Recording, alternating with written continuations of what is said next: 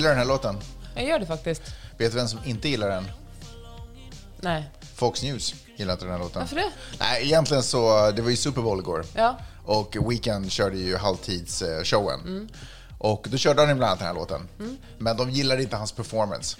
Vad har du fel på den då, om jag får fråga? Nej, men de tyckte att det var, det var konstigt med folk som sprang runt med, det var ju tusentals Ja, dansare. de hatar ju maskar på Fox. Ja, just det, det var det. Du lyssnar på Magnus och Peppes podcast.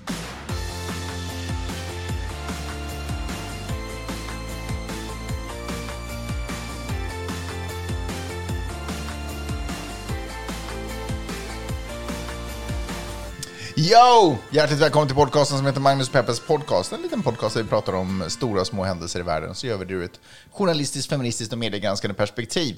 Eh, hej Peppe! Hej Magnus! Hur är dagen idag? Ja, men det är bra. Hur var dagen igår? Den var faktiskt jättebra. Var den det? Ja. Eller tänker jag på lördagen nu? Nej, nej, det var, jag tänker på lördagen. Okej, vad hände på lördagen? Ja, men i, i lördagen då, då hade jag varit ute natten mellan fredag och lördag, kom hem halv ett vill jag poängtera. Just det. Party som det var 2019. Ja. Och, eh, och så åkte vi, först fick jag skryta om det här, för det är ju sällan man är ute så länge nu för tiden. Och sen åkte vi till stranden, var där hela förmiddagen, superhärligt. Kom hem, jag sov en stund med en katt bredvid mig. Sen åkte vi till stallen med några kompisar och det var vackert och härligt. levde och drömmen. Perfekt. Jag levde verkligen drömmen. Ja, och igår var det Super Bowl. Var det kul? Men vet du vad Magnus, jag, jag fattade Super Bowl igår. Jaha, berätta. bott- men alltså, vi har bott här i nästan åtta år och jag har verkligen avfärdat det så som man ibland fördomsfullt gör med sport. Mm. Tycker att det bara nej men, svettiga män som uh, hetsar upp varandra. Liksom. Och eh, det finns ju någonting väldigt... Liksom, Mm. Svettiga män som hetsar upp varandra. Ja, men det är sådär homoerotiskt med sport. Kom igen, sluta nu. Det är inget fult, men det är vackert, Nej, men- Magnus. Det är vackert med män Ja, som ja, ja. beundrar andra män. I alla fall, igår fattade jag. Igår, för igår kollade jag liksom, jag skulle inte säga att jag kollade på hela, men jag kollade liksom lite på snippets här och där och jag förstod att eh, Super Bowl är ju kultur, det är den amerikanska kulturen i ett enda paket. Mhm, berätta. Alltså, det är den amerikanska drömmen. Det är den amerikanska själen. Mm. Det är liksom här alla samlas och är America. America, America. Ja, men det, för det har ju verkligen allt. Det har militärflygplan som flyger över stadion, det har fyrverkerier, det har musik, popkultur, alla genrer. Lyckas man ty, Mm. i, Inte klassiskt. Kanske typ, men inte riktigt. Eh, sport, precis som du sa. den amerikanska drömmen, de här liksom, unga arbetarklasskillarna, svarta ofta, som kommer från eh, ingenting, lycka, är otroligt begåvade, otroligt hårt arbetande och uh, tar sig fram ända till Super Bowl. Det är ju liksom det, det är ju hela liksom på den eh, lögnen att vem som helst kan bli vad som helst, det är det USA är byggt på. Så ja, på något sätt, det, ja, Super Bowl är verkligen, det är USA. Men vet du vad som jag tycker är ganska ändå intressant med? Vet du vad det inte har? Ja, det har inte kampen mellan det onda och det goda intressant. Förstår du vad jag menar? Alltid annars så vill man gärna lägga upp det som att det där är the bad Mm. Lite guys. Star Wars. Ja, vi sätter, precis. Vi, vi, det är säkert därför Star Wars blir så jäkla stort. Därför att vi sätter allt fokus Mm. på att det där, det där, det där vi ska hata. Men här finns det inte. Fast det finns ju lite, alltså om man på riktigt är intresserad av själva sporten så hejar man ju på det ena laget. Jo, men man hatar inte riktigt det andra laget. Nej. Ja, men sen kan det vara så här, ja, den, den spelaren kanske är en asshole eller ditten och datten. Men så som det byggs upp så är det liksom, det är ju alltid dramaturgi. Det är liksom, nu var det den, den erfarna mot eh, den unga talangen Mm. och sådär. Men det är ju inte så att den ena är dålig eller bad, utan det är ändå väldigt mycket så här uppmuntra sportsmanship och, eller vad heter det, Så- alltså att man är, ja. men du vet, beter sig inom sport, eller inom matchen. Alltså det gör ju en på gott humör att Tom Brady är i vår ålder Ja, och spelar alltså idrott på sån elitnivå. Sen figurerar han ju... viktigt för vår generation det här. Visst är det det sista halmstrån vi bara greppar Nej, men efter. är det inte gan- Tom Brady! Du, när du, när du faktiskt tar upp det. Alltså, så nice att sätta en ung pojkspoling på plats på något sätt. Att sådär, det är inte över liksom, för oss. Nej. Vi, vi, är still, vi är fortfarande bäst på det vi gör. Generation X va? Ja, vi är fortfarande bäst på det vi gör. Men hör du, jag tänkte mycket på ålder och det här landet är ju verkligen inte åldersdiskriminerande som många andra länder. Är det inte? DN hade en essä om det för en och en halv vecka sedan som handlade om i Sverige, det var, alltså det var faktiskt det var Andrew Valdensson som skrev den och som handlade om att, att nej men det här, alltså vi har en, vi har en president i USA som Mm. är 78 år gammal. Ja, minst. Inte 88 som du trodde. men. Men 78. Nancy Pelosi, alltså hon är ju 80. Jag menar, den avgående presidenten var 74. Det är liksom, det, det är okej, man respekterar äldre. Hashtag inte alla äldre, alla äldre, alltså om man är vit och äldre. Som. Men eh, medan man i Sverige, vilket faktiskt, det här tycker jag var en ganska bra plan, i Sverige så finns det liksom är man, alltså har man passerat 50-55 så är man ingenting. Där ser man på gamla människor som, det här är faktiskt inte det här historien jag sen, som gulliga kattungar som man kollar på internet. Man sätter ett par solglasögon på dem och säger att åh, de är gulliga! Liksom som gamla människor skulle vara en, en helt annan, ja, som de inte ens är människor utan de är nog helt liksom annan, Ja, men det är så här Benjamin Button, de är skrynkliga barn. Liksom. ja, och så man kan inte ta dem på allvar. Deras, eh, deras kunskap eh, har liksom ingenting med... Ja, men det, alltså, och det stämmer ju sig också att, deras, att det som, att om man, i bondesamhället så kunde ju verkligen farfar lära en hur man skulle ta hand om jordbruket. Mm. Men idag är det ju ett, går teknologi, te, teknologin Hur så kniven fort. ska slipas. Ja, till Ja. exempel. Så fort framåt. Så det är ju, man kanske har livserfarenhet på ett sätt, men det är ju svårt att, eh, att lära en yngre människa mycket om teknik, till exempel, och teknologi. Ja. Får jag säga två saker som... som Ja, fast jag, jag vill bara Ja. skjuta in, eh, det är ju alltså, det är intressant det du säger, för så är det verkligen. Eh, När Obama skulle bli president när han ställde upp i valet, då var det ju snack om att han var för ung för att vara, och jag vet inte vad han var då, han var väl 50, liksom han är närmare. knappt 50, tror jag. Ja, eh, alltså ung var han. Superung. Ja, eh, nej men att han liksom var fortfarande, han var inte torr bakom öronen ännu liksom. Var han verkligen eh, redo att ta sig an land, ledarskap för hela landet liksom? Och visst är det otroligt sorgligt om det är så att, att man är liksom ung, först med barn, så är man ung mellan det att man är ungefär eh, 20, och 35, 40 högst. Och sen är man gammal liksom. Ja. Så är man gammal i, i 40 år innan man dör. Ja. Men hörru, jag vet inte om det var samma krönika vi, vi, vi läste, men en grej som jag inte visste, som jag typ skäms för att jag inte visste, och det är, för det, hmm, nu måste jag säga här, eh, om jag får till det rätt, det, tog det upp ett fall med en äldre man som hade skilt sig, eller var det här en artikel som jag läste? Skitsamma. Så en, eh, en äldre man som hade, de hade separerat ett par, ett äldre par. Och han insåg, ja just det, för han hade bott en, eh, typ en, ett halvår eller ett år på hotell, eller vad tusan det var. För inte lån. Nej, för han kan inte få en, man får inte, han kan inte få en hyresrätt. De vill inte ge honom en hyresrätt och de vill inte ge honom banklån därför att han är för gammal. Så de tänker att man kan inte, ger man en gammal människa banklån så får man ju aldrig tillbaka de pengarna. Som om de inte gör tillräckligt med pengar som det är. Och så, får, och, och så får de inte hyresrätter för det är bättre att det kanske går till unga, eller inte fan vet jag hur man Nej, resonerar. Men alltså problematik som jag inte hade någon aning om. Att man liksom, som gammal, men var ska man bo? Alltså vad är, i tanken att man ska bo på ålderdomshem, det är liksom, det är det som är grejen. Ja, det är Med det sagt, så när jag, när jag var, heter det, var i Finland och eh, jobbade där, så jag kommer inte ihåg vilket sammanhang, men då gjorde vi ett reportage eller någon grej med Ehm, ett gäng äldre kvinnor som hade bestämt sig för att de ville bo eh, tillsammans på ålderns höst. Så redan som typ, eh, och det här kan, det är ju gammalt förstås, men det är ju inte last, så gammalt. Redan som typ så här 50 eller 60, kanske 60, så hade de flyttat in på ett eh, äldreboende. Så, tillsammans liksom. Mm. Och så, då behövde de inte sen när de blir supergamla bara, åh nej, nu, vill, nu måste jag skiljas från mitt hem. Då hade de kunnat planera alltihopa, de var fortfarande sina, du vet, de var starka och, och liksom kunde göra saker. Och så hade de liksom planerat sin ålder. För jag Och- tänker att det är väl alla kvinnors dröm att flytta in med varandra Nej, men när nu, man blir pratar, äldre. nu fokuserar du på att kvinnor bor med varandra. Jag fokade på att de tog tag i sin ålderdom innan de var super, super De tog tag i sitt liv innan det var för sent. De tog tag i sin ålderdom. Och då, de kommer inte hamna i en situation där eh, jag får inte ta på en lägenhet eller vad ska jag göra med banklån. Men hur, alltså, det där är ju sjukt skrämmande. Alltså, saker man inte tänker på när man inte är i den skiten. Nej, fy fan. Alltså det är ju fruktansvärt. Hur, det måste ju måste finnas en bank som specialiserar sig på äldre lån. Kanske kortare betalning, inte fan vet jag, men någonting sånt. Ja, fruktansvärt i alla fall. Ju, man bör ju ha sin skit eh, i ordning innan den dagen händer, tänker jag kanske.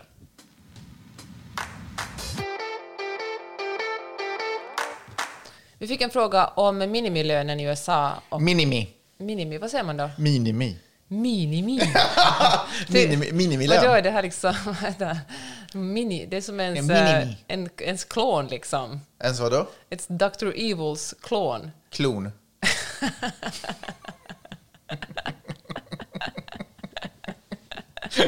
ja, vad ska jag säga? Vad fick vi mail för? Eller om? Nej men om minimilönen. Gud vad... Ja, just det. Det är, ju, det är ju en het debatt här i USA om det också. Ja. Mm. eftersom president Joe Biden eh, vill höja den till 15 dollar i timmen. Och då tycker många att det är oerhört att det kommer, USAs ekonomi kommer att krascha på grund av det här. Tycker man här i USA. Ja. På ena flanken. Ja, men inte på den andra flanken. Nej, Där för- tycker man att äh, människor förtjänar att få ordentligt betalt. Ja. Och, eh, och då läste jag på lite om hur det är att jobba inom till exempel restaurangbranschen, där det är väldigt vanligt att man får till och med mindre än minimilönen. Okej. Man kan få så lite som 2 och 2 dollar 30 cent i timmen. ja. Och så räknar ens arbetsgivare att man får dricks för resten. Det är dricksen man lever på. Ja. Så har restaurangkulturen varit här. Precis. Och, eh, men så är det ju verkligen inte alltid. Utan eh, med dricks handlar det om att man ska...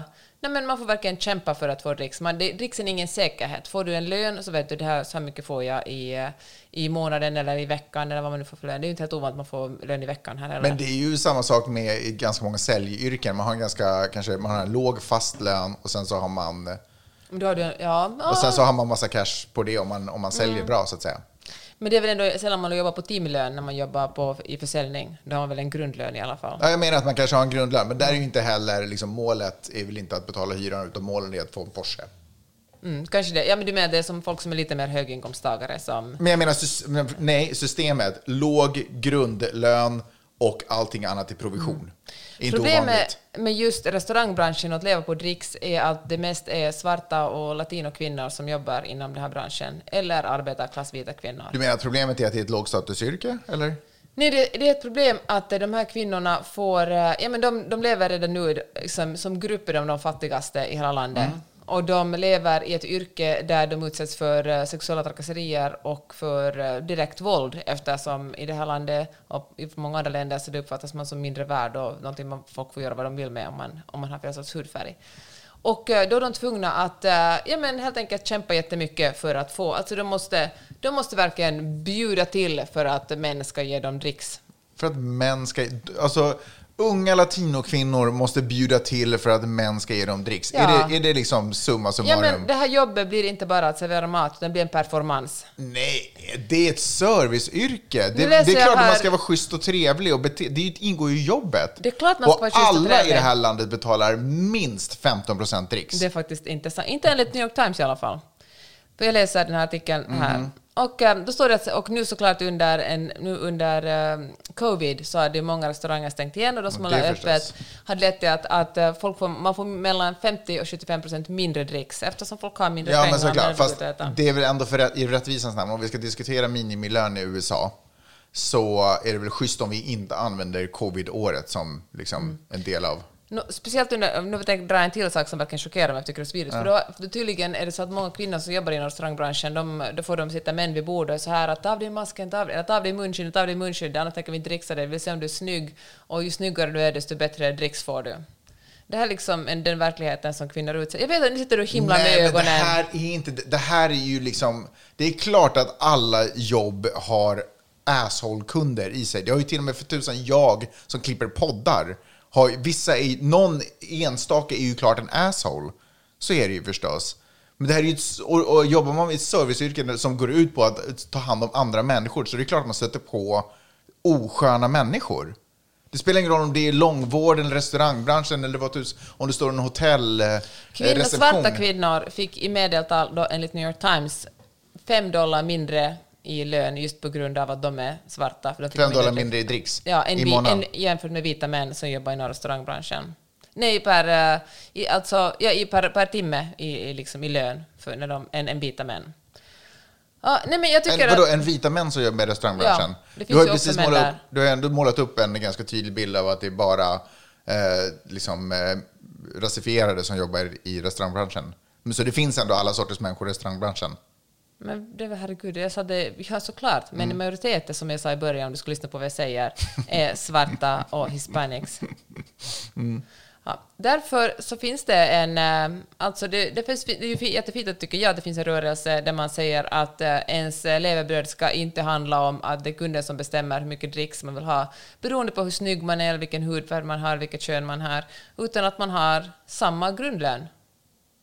Det är ju en otroligt bra. Och då finns det lagstadgat 15. Tänk, att, tänk så vilken otrolig skillnad det skulle göra på folks liv att få 15 dollar i timmen. Jag tror att det skulle göra en otrolig skillnad i väldigt många människors liv. Därför att jag tror att väldigt många människor inte skulle bli anställda i en restaurangbransch. För restaurangerna inte helt enkelt skulle ha skulle ta in folk på samma sätt. Mm, då tänker att de skulle inte behöva personal i så fall. Jo, alltså, jag tror att de skulle behöva personal, men de skulle sätta större belastning på färre människor.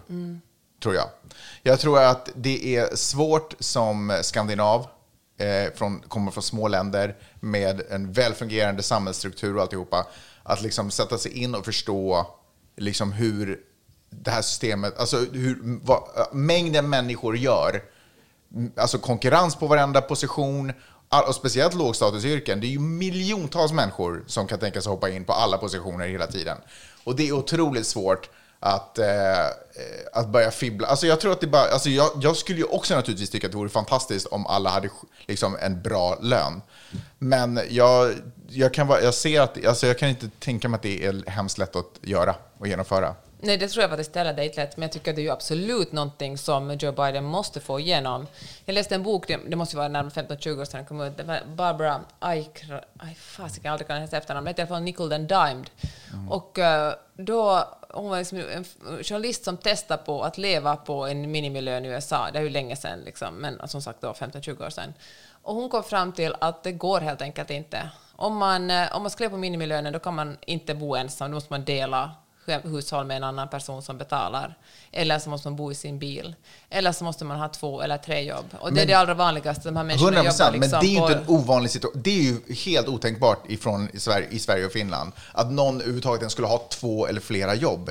Det är ju inte konstigt i det här landet. Men Magnus, bara för att det inte är konstigt här betyder det ju inte att det är så det ska vara. Det är som Nej. att säga, men det finns ju jättemånga människor som blir könsstympade i Etiopien.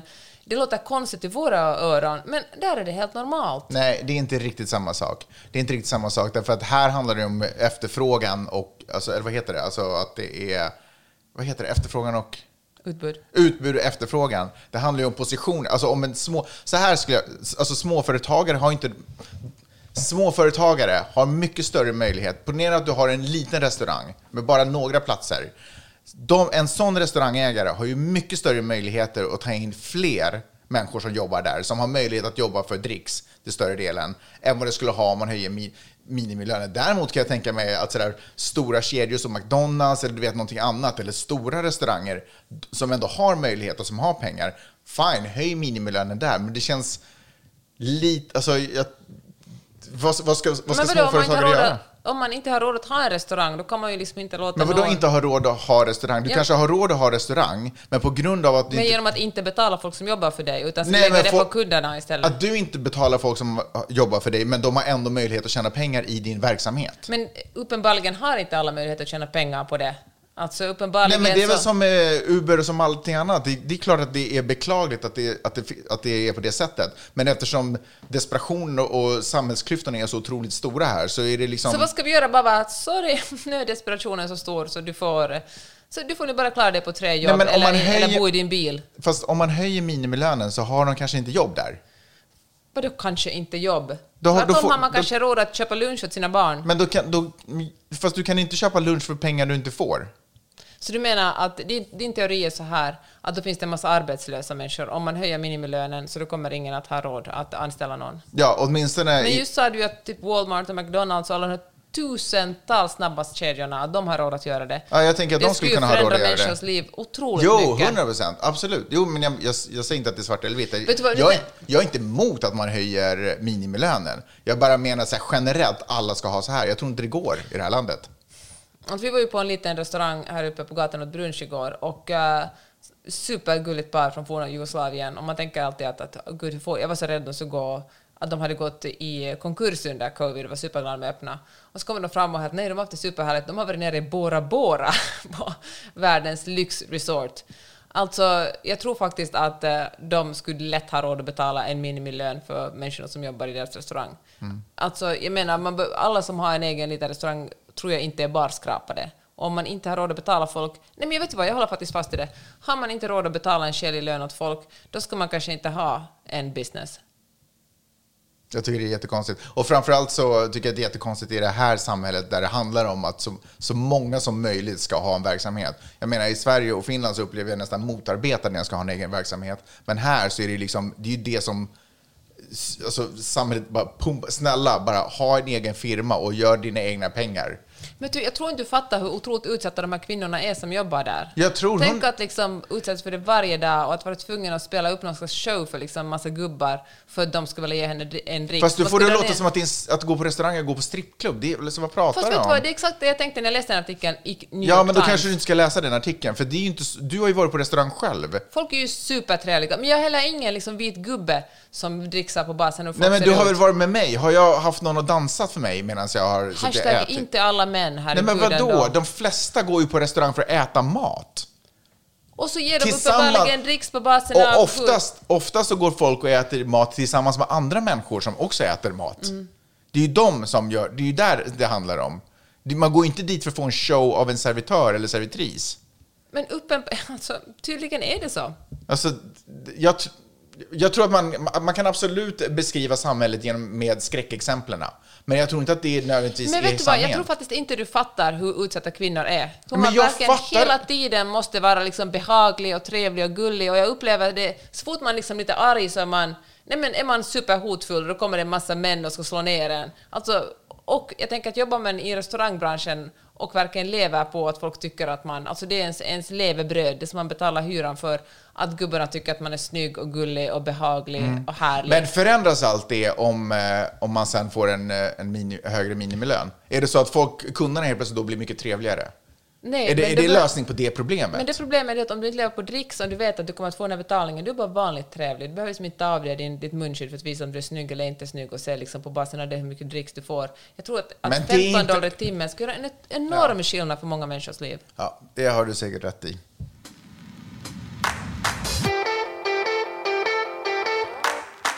Hör du, det är ju impeachment-tider nu. eh, Och, Mm. Ja, det är ju faktiskt nu februari igen och då går vi in i impeachment-säsongen. Exakt. Där, samtidigt som Tussilago kommer upp, eh, eller vänta, är det en vinter? Äh, skitsamma.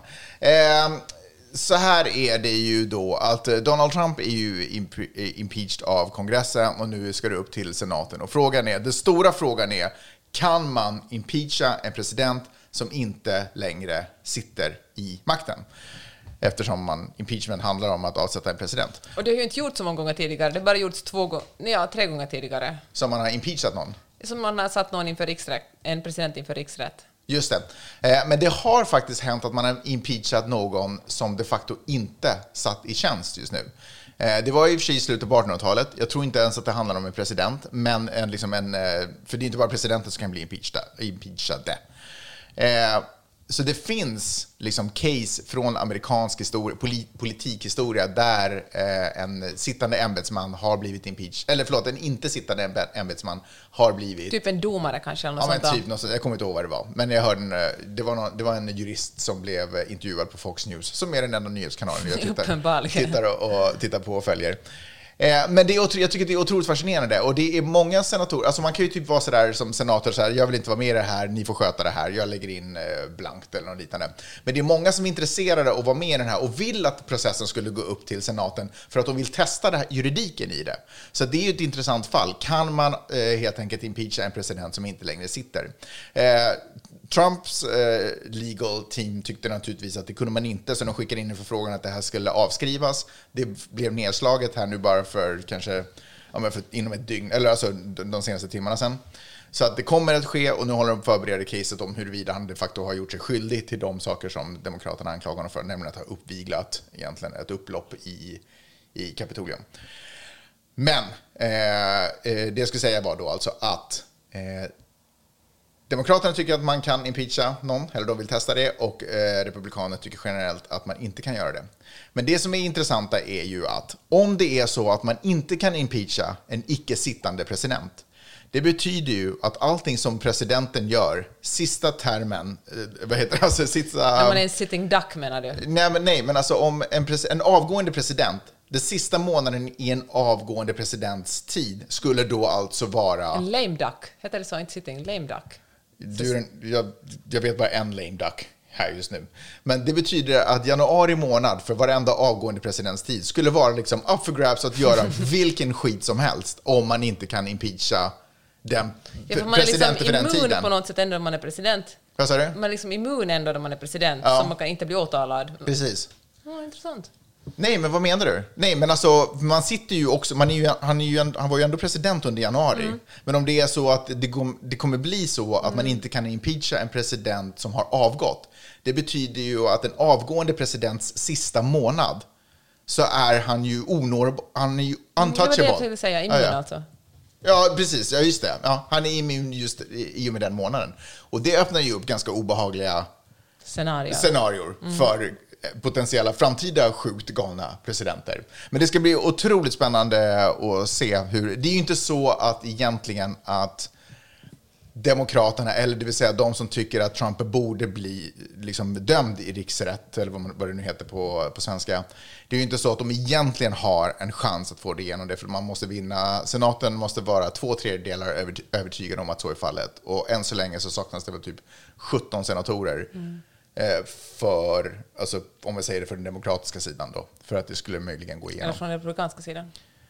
Alltså 17, Alla de- demokrater. 17 republikaner måste kliva över till demokratiska sidan för, att det ska, för att det ska gå igenom. Och det är väl inte så super, super Nej, troligt. vad är de sex kanske nu? Någonting sånt, ja. Ja, Precis. men, eh, men det är ju ändå intressant, man tänker att det kan ju komma fram någonting, Ja. någonting som gör att folk bara inte kan hålla sig från att stiga över. Men jag tyckte det var så otroligt fascinerande, för jag har också, man, liksom, man försöker med sitt eget lilla huvud resonera att är det rimligt, han är ju inte president, vad- Mm. eller sådär, vad, vad säger egentligen konstitutionen om det? Men just när de, när de öppnar upp det där, men vad betyder det då för januari månad för alla, sitt, ja, alla avgående presidenter? Då kan Mm. Men alltså här lame duck-perioden börjar igen redan efter att, att alltså det är från och med november. alltså, är det en period som kallas för lame duck-perioden? Ja, just därför Jaha, att man är avgående. En annan president har blivit vald och man sitter bara och väntar på att... eh, Man, oftast fattas inga beslut då. På sin höjd benådar man folk man gillar, liksom, om man är Donald Trump.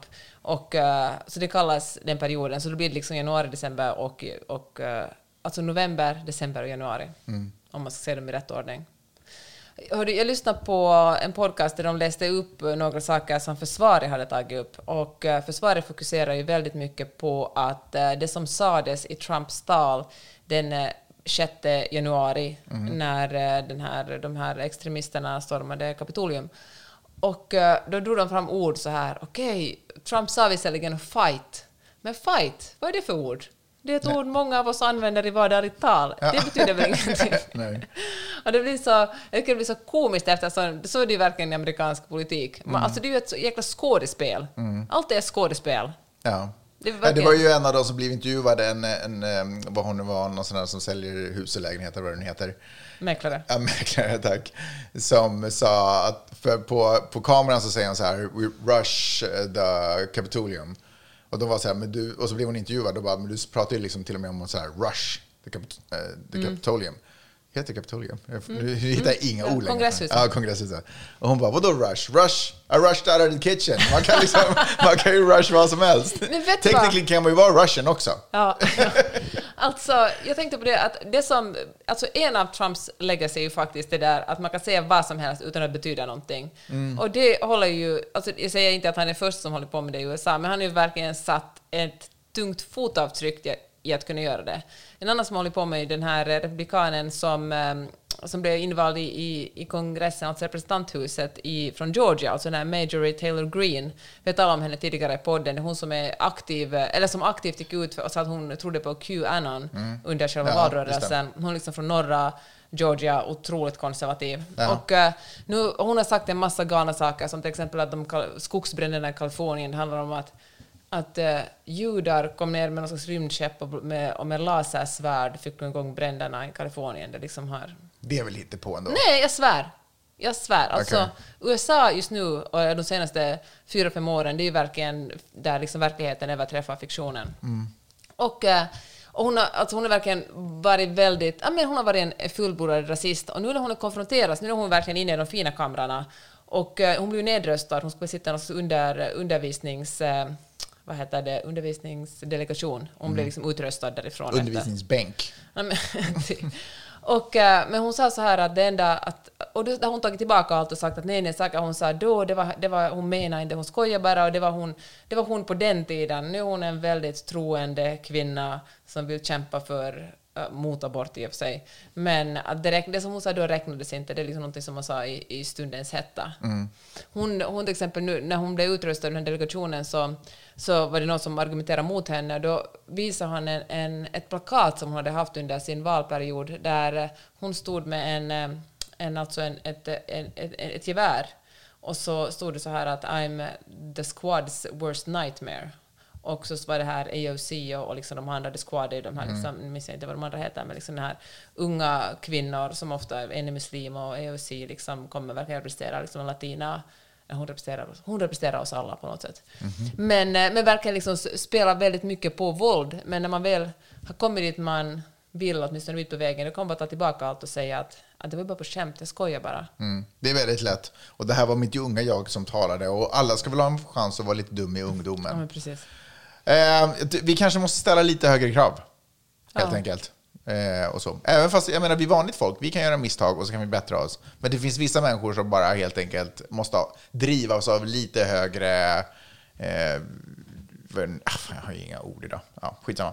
Eh, bara en liten kul grej, eh, apropå då stormningen av kongresshuset, är ju att eh, en av ledarna, om man får tro om man får tro Reuters för eh, massa dagar sedan.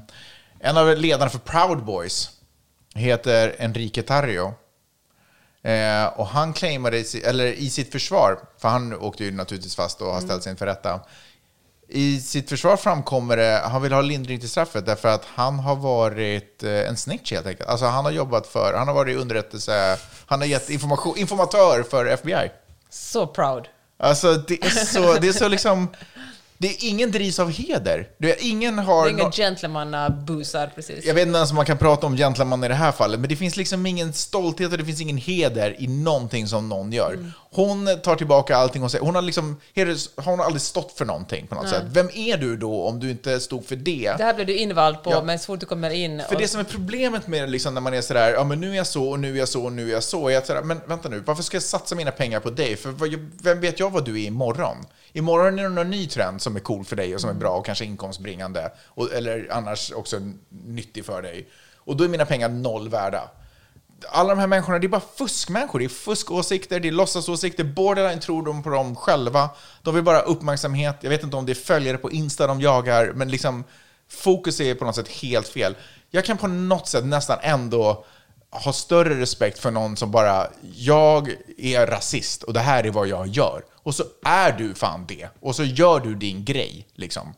En av folk som bara, ena dagen, helst är förstås att man har varit det och sen bara kommit över det för man kommer på något sätt till insikt. Men, men hela det här fnattandet fram och tillbaka, det är liksom inte, det är ingen ordning och reda på det.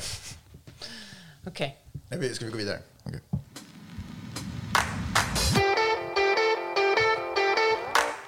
På ett personligt plan har jag den här veckan både tagit grejer ifrån mig och gett grejer till Jaha. mig. Jag har ju förlorat mitt uppdrag som Hufvudstadsbladets krönikör. Ja, just det. Jag uh, hörde av mig och frågade, eller så sådär, att jag hade inte fått någon... När då?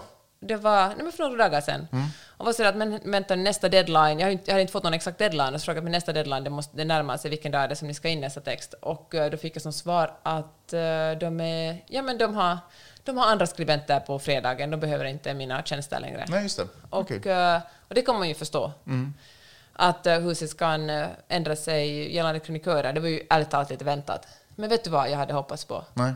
Att de ändå skulle varit så pass coola, att de hade varit sådär, tack för den här tiden, eh, det blev kanske fnurra på tråden, ett missförstånd. Vi uppskattar att du har skrivit för oss och tackar för den här tiden, men vi kände att det är nog dags att avsluta samarbetet. Men istället försökte de ghosta mig. Det är liksom som att vara på Tinder och dejta någon. Jaha, du menar att du hade bara aldrig fått en Nej. förfrågan? Nej men, Nej, de, nej, nej, nej, men de, alltså, de hade Ja. liksom bara, de försökte bara... De hade bara låtit det rinna ut i sanden? Ja. Om inte du hade kontaktat? Ja, Ja, ja, ja. Du menar att de inte hade balls nog att vara sådär, uh, nu är det över, det är slut. Ja. Jag, har gått, jag har hittat en annan. ja, ja men precis. Ja. Säg det, I'm Ja. just not that into you anymore. Liksom. Nej, de bara... Konflikträdda liksom. Och vet du vad, och jag känner mig, jag var så men herregud, alltså lite större värdighet kan man, lite mer värdighet kan man ha. Men vet du jag också kände? Mm. Att jag tvekar faktiskt inför att tala om det här i podden, för jag tänkte att om jag drar upp något bråk nu, då kommer jag att ha de där, eh, de där medelålders männen på, som jobbar där börja mejla mig och skriva skit om mig på Facebook igen och Skit, det höra jag av sig. absolut inte göra. Nej, men vet, men vet du, så kände jag faktiskt. Ja. Jag orkar inte. Och då tänkte jag, har patriarkatet nu vunnit över mig? För jag liksom orkar inte höra deras... Jag, jag, inte för att jag någon heller skulle lyssna på dem, men jag, liksom, jag vill liksom inte ha någonting med dem att göra. Jag vill liksom inte att de kommer att bajsa i mitt kommentarsfält på bloggen. Alltså, patriarkatet har vunnit över dig, men patriarkatet har på så sätt också vunnit över alla oss. Därför att patriarkatet har eh, inte blivit, alltså det har fått ännu mer bensin och bränsle på en av eh, svensk kvinnas största nyhetsinstitutioner. liksom. Och det är ju sjukt tragiskt. Att de inte har liksom kunnat rannsaka sig själva, att de har varit helt oförmögna eller obenägna att liksom eh, se lite, alltså titta inåt, ja, rannsaka sig själva helt enkelt. Så på så sätt så har ju patriarkatet fått en liten, tagit ett litet steg framåt, eller bibehållit sina positioner snarare. Kanske. Och det är ju sjukt tråkigt.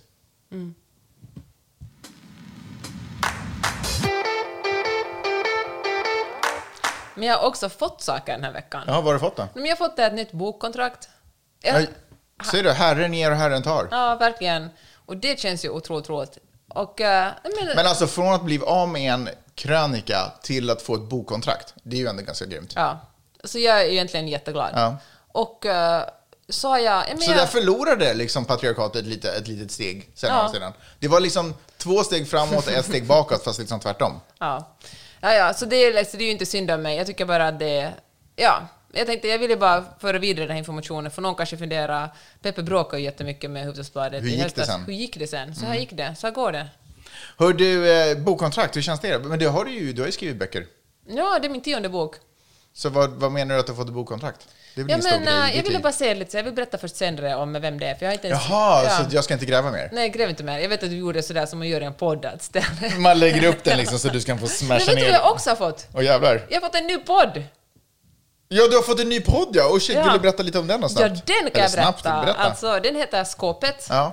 För det är ett skåp, ett ställe man kan, man kan skita i det blå skåpet. Ja. Man kan ha grejer i skåpet, man kan visa var skåpet ska stå. Ja. Och eh, Men framförallt så var det Johanna Svanberg som ville ha det namnet. framförallt var det Johanna Svanberg som ville ha det. Så då ska hon, det Johanna vill ha, det ska Johanna få. Ja. Så jag gör den med henne, Mm. för hon ville det. Nej, men, och med Sissan. Och jag, alltså två personer jag tycker otroligt mycket om. Det gör och, det lättare att jobba. Och vet du vad det roliga är? Alltså den enda bilden... Till skillnad från den här podden. Ja, gud, jag måste kämpa för den här podden. De vill i alla fall göra podd med mig. Det är den stora skillnaden det, mellan... det första året. Och, Vet du hur länge vi har gjort podd, Peppe? Alltså, vi poddar oftare än vi ligger, har du tänkt på det? Varje vecka. Max. Okej, fortsätt. Nej, men alltså för exakt, eh, för exakt sex år sedan var eh, Sissan, Johanna och jag ute och åt middag, Valentine's middag i eh, Silver Lake, eller vad det nu var. För sex år sedan. Ja. Wow. Och det är, det, det är typ den enda bilden som finns på oss tre tillsammans någonsin. Jag tänker mig att eh, vid den tidpunkten så finns det lyssnare som fortfarande gick i grundskolan. Ja. Ja, men nu har vi äntligen fått ihop det. det är en, eh, ja, och det första avsnittet ligger ute. Snart ligger det på, Insta- på Instagram. Det ligger det överallt redan nu, men om man vill lyssna på det så ligger det på iTunes. Mm. Kanske snart. Främst nu till att börja med på Acast. Ja. Ja, och Det, gör det, det. vilken dag som helst, den är ju, precis, den är ju reggad hos iTunes, så Ja. förhoppningsvis så går det igenom och då poppar den upp den. Men det, det meddelar vi väl så snabbt som möjligt Ja. som det sker. Fan vad roligt, grattis Peppe! Tack, Magnus. Det ska bli superkul att klippa dig gratis.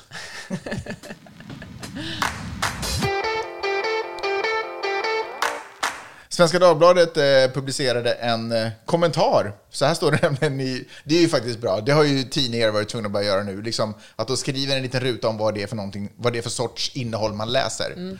Så den här gången så har jag läst eh, detta är en, komment, eh, en kommentar. Eventuella åsikter som uttrycks är skribentens egna. Så att det, tidningen kan inte belastas för det här.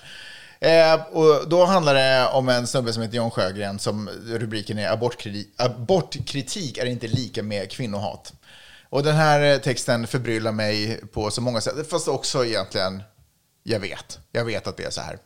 Eh, han börjar med att skriva att eh, han, han scrollar igenom sitt Twitterflöde och det gör honom lite ledsen därför att där så är det KD-människor som, som pratar om eh, Eh, att de är kritiska till abort och, och sen så kommer kommentarerna som säger att du är en kvinnohatare eh, och så. Och då tycker han att det här känns eh, läskigt och så skriver han så här. Men då jag själv är kritisk till abort och inte uppfattar mig själv som en reaktionär kvinnohatare så blir jag en aning nedslagen av de här reaktionerna. Och jag frågar mig, hur kommer det sig att en sådan genuin svår fråga som abortfrågan i offentligheten kommit att behandlas med en sådan dogmatisk enögdhet? Alltså för det första är det alltid roligt så här, jag uppfattar mig inte som rasist, alltså kan jag inte göra någonting rasistiskt.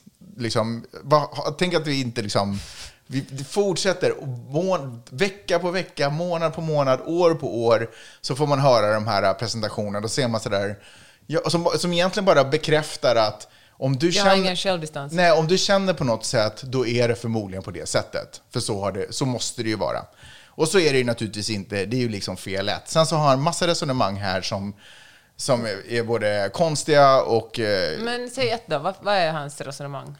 eh, jag ska egentligen komma in på följande, och det är eh, den här känslan av... Okej, så här. Så han upplever ju då att han vill ha rätt att känna och framförallt att diskutera huruvida abort... Han har bland annat saker som är konstiga resonemang är när han uppfattar att ett liv är. Han gör det till att... Han gör det naturligtvis till en pro-life-grej, att så fort en kvinna blir befruktad, då är ett liv där och då är det i Guds händer ungefär. Jag får bara säga en sak. Ja. Om han är emot abort, det är ju superenkelt, det är inte alls någon svår fråga. Då behöver han verkligen inte göra abort heller. Nej, men vet du vad? Det var precis det jag skulle komma till. Att de här, liksom, de här tankarna, varför jag till exempel har större problem med dem än folk som säger att de är för abort eller kvinnors rätt, är att de som säger att de är för kvinnors rätt att bestämma själva inte hindrar andra människors sätt att leva. Som till exempel emot abort av religiösa eller filosofiska eller vad, fysiologiska anledningar. Medan de som är emot abort genast sätter en massa begränsningar. Och jag förstår inte varför de har så svårt att se det här. De upplever som att den, den här ena sidan försöker tysta dem. Men det gör, det gör ju inte de som är öppna för att, man, att kvinnor har rätt Eller för att folk av samma kön ska kunna gifta sig, eller för att Ja. eh, man kan identifiera sig som vilket kön man vill, eller vad som helst. Det är människor som verkligen inte har något, gör något anspråk på de här människornas liv. Nej, och jag tycker det är så anmärkningsvärt att grupper som, som skriker om att de, har, vill, de vill kunna bestämma själva, av någon anledning alltid verkar vilja hindra andra från att göra exakt samma sak. Jag menar, ska det vara ett fritt samhälle och folk ska få bestämma, då är det väl bäst att vi sätter nivån så, på att säga, så låg som möjligt utan att på något sätt ha någon form av värdering av vad som är rätt eller fel. Men det, gjorde mig, det gör mig otroligt frustrerad att alltid behöva läsa sådana här artiklar. Men nu när du bara slängde ur den sådär så dödade du ju hela min grej. Förlåt. Nej, jag skojar bara. Nej, det är helt okej. Ehm, abortfrågan är kort sagt inte en höger-vänster-fråga. Det kan jag som katol, eh, katolik eh, vittna om. Min erfarenhet att det bland den katolska minoritetsbefolkningen i Sverige, som består av en mängd olika nationaliteter, i stort sett råder konsensus i abortfrågan. Men att hela det politiska spektrumet i övrigt eh, finns representerat. Men det är ju inte det det handlar om. Det handlar ju om att Ska vi ge alla möjlighet att bestämma hur man vill leva sitt liv? För det finns ju ändå religionsfrihet, men det de på något sätt verkar missförstå är att om man applicerar en religion på samhället, då förhindrar det lite för andra religions och eh, filosofiutövningar. Det är ju liksom ett av problemen. Därför ska man ju hålla stat och kyrka åtskild, som vi kom överens om i våra länder för några hundra år sedan, cirkus.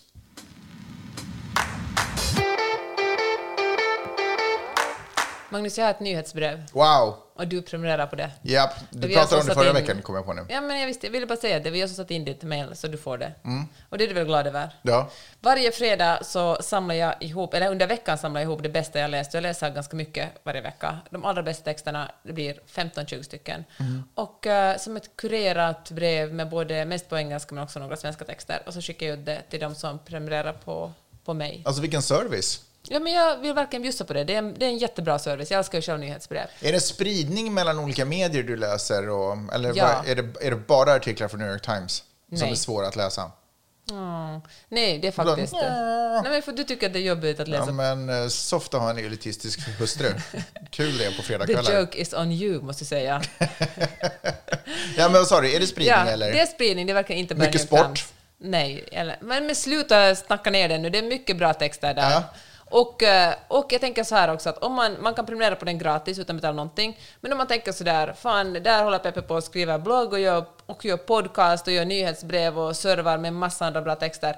Henne vill jag stödja för jag tycker det är viktigt att också frilansande journalister ska få lite pengar. Då kan man betala 5 dollar i veckan för det här nyhetsbrevet, eller 50 dollar om året. Man kan välja lite billigare om man betalar en årsavgift. Okej. Och eh, det är faktiskt dollarn är så billig Vänta, nu. Så det är fem dollar i veckan? Eller i fem, månaden. Fem dollar i månaden? Ja, just Ja. det, för du sa i veckan. Så Så i veckan. Wow! Nej. Man får också ett brev med lite, inga fantasisummor. man får som- också ett brev med lite guld i skickat till sig varje månad. Så i veckan, jag menar månaden. Och det är ju typ Ja, ja. 30 kronor, det är verkligen inte så mycket. Just nu är det det i alla fall. Och då slänger vi in eh, podcasten på det också. Då tänker jag... För det, Wow! Vänta, det Lugna dig lite, nu säljer du mig också. men jag tänker att det finns folk som vill prenumerera på den här podden men som hatar Paypal, så brukar folk säga tack alla ni som betalar förresten 2,80 för den här podden varje månad. Ni finns ännu och ni, vi ser vem det är. Vi Mm. älskar er supermycket. Och bland alla årsprenumeranter så kommer vi lotta ut en kortlek med nakenbilder på mig. Jag beklagar. Hur som helst, Ni vill inte missa Ruterdam i det fallet kan jag säga. peppe.substack.com. Där finns den. Gör det för, eh, ja, för då blir jag glad. Mm. Utöver det så skulle jag bara vilja säga en sak, så, apropå saker som gör mig glad, är att det här podden är klar nu. det här avsnittet är färdiginspelat. Nej men jag skojar Peppe, ha lite humor. Så där säger, just de, så säger bullies. Ja, de så det- säger något elakt och det sen där, bara... nu det, det där är patriarkatet som talar.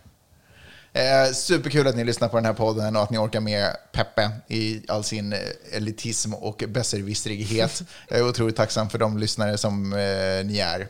Eh, och att ni står för att man betalar för innehåll, för det är ni är typ de enda som gör det. Och det är ju Ja, ni är fan grymt. det. Vi, ni och vi, ni mest, är liksom... Eh, det är här det börjar. Det här är ground zero på den här nya världsordningen där man gör rätt och skäl för sig.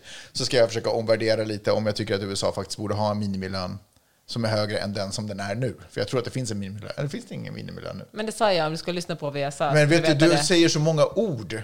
Du använder så många ord, Peppe, när du pratar. Hörni, tack så hemskt mycket för att ni har lyssnat den här veckan. Vi hörs snart igen. Tack för Nu mig blir det också. plättar. Hej!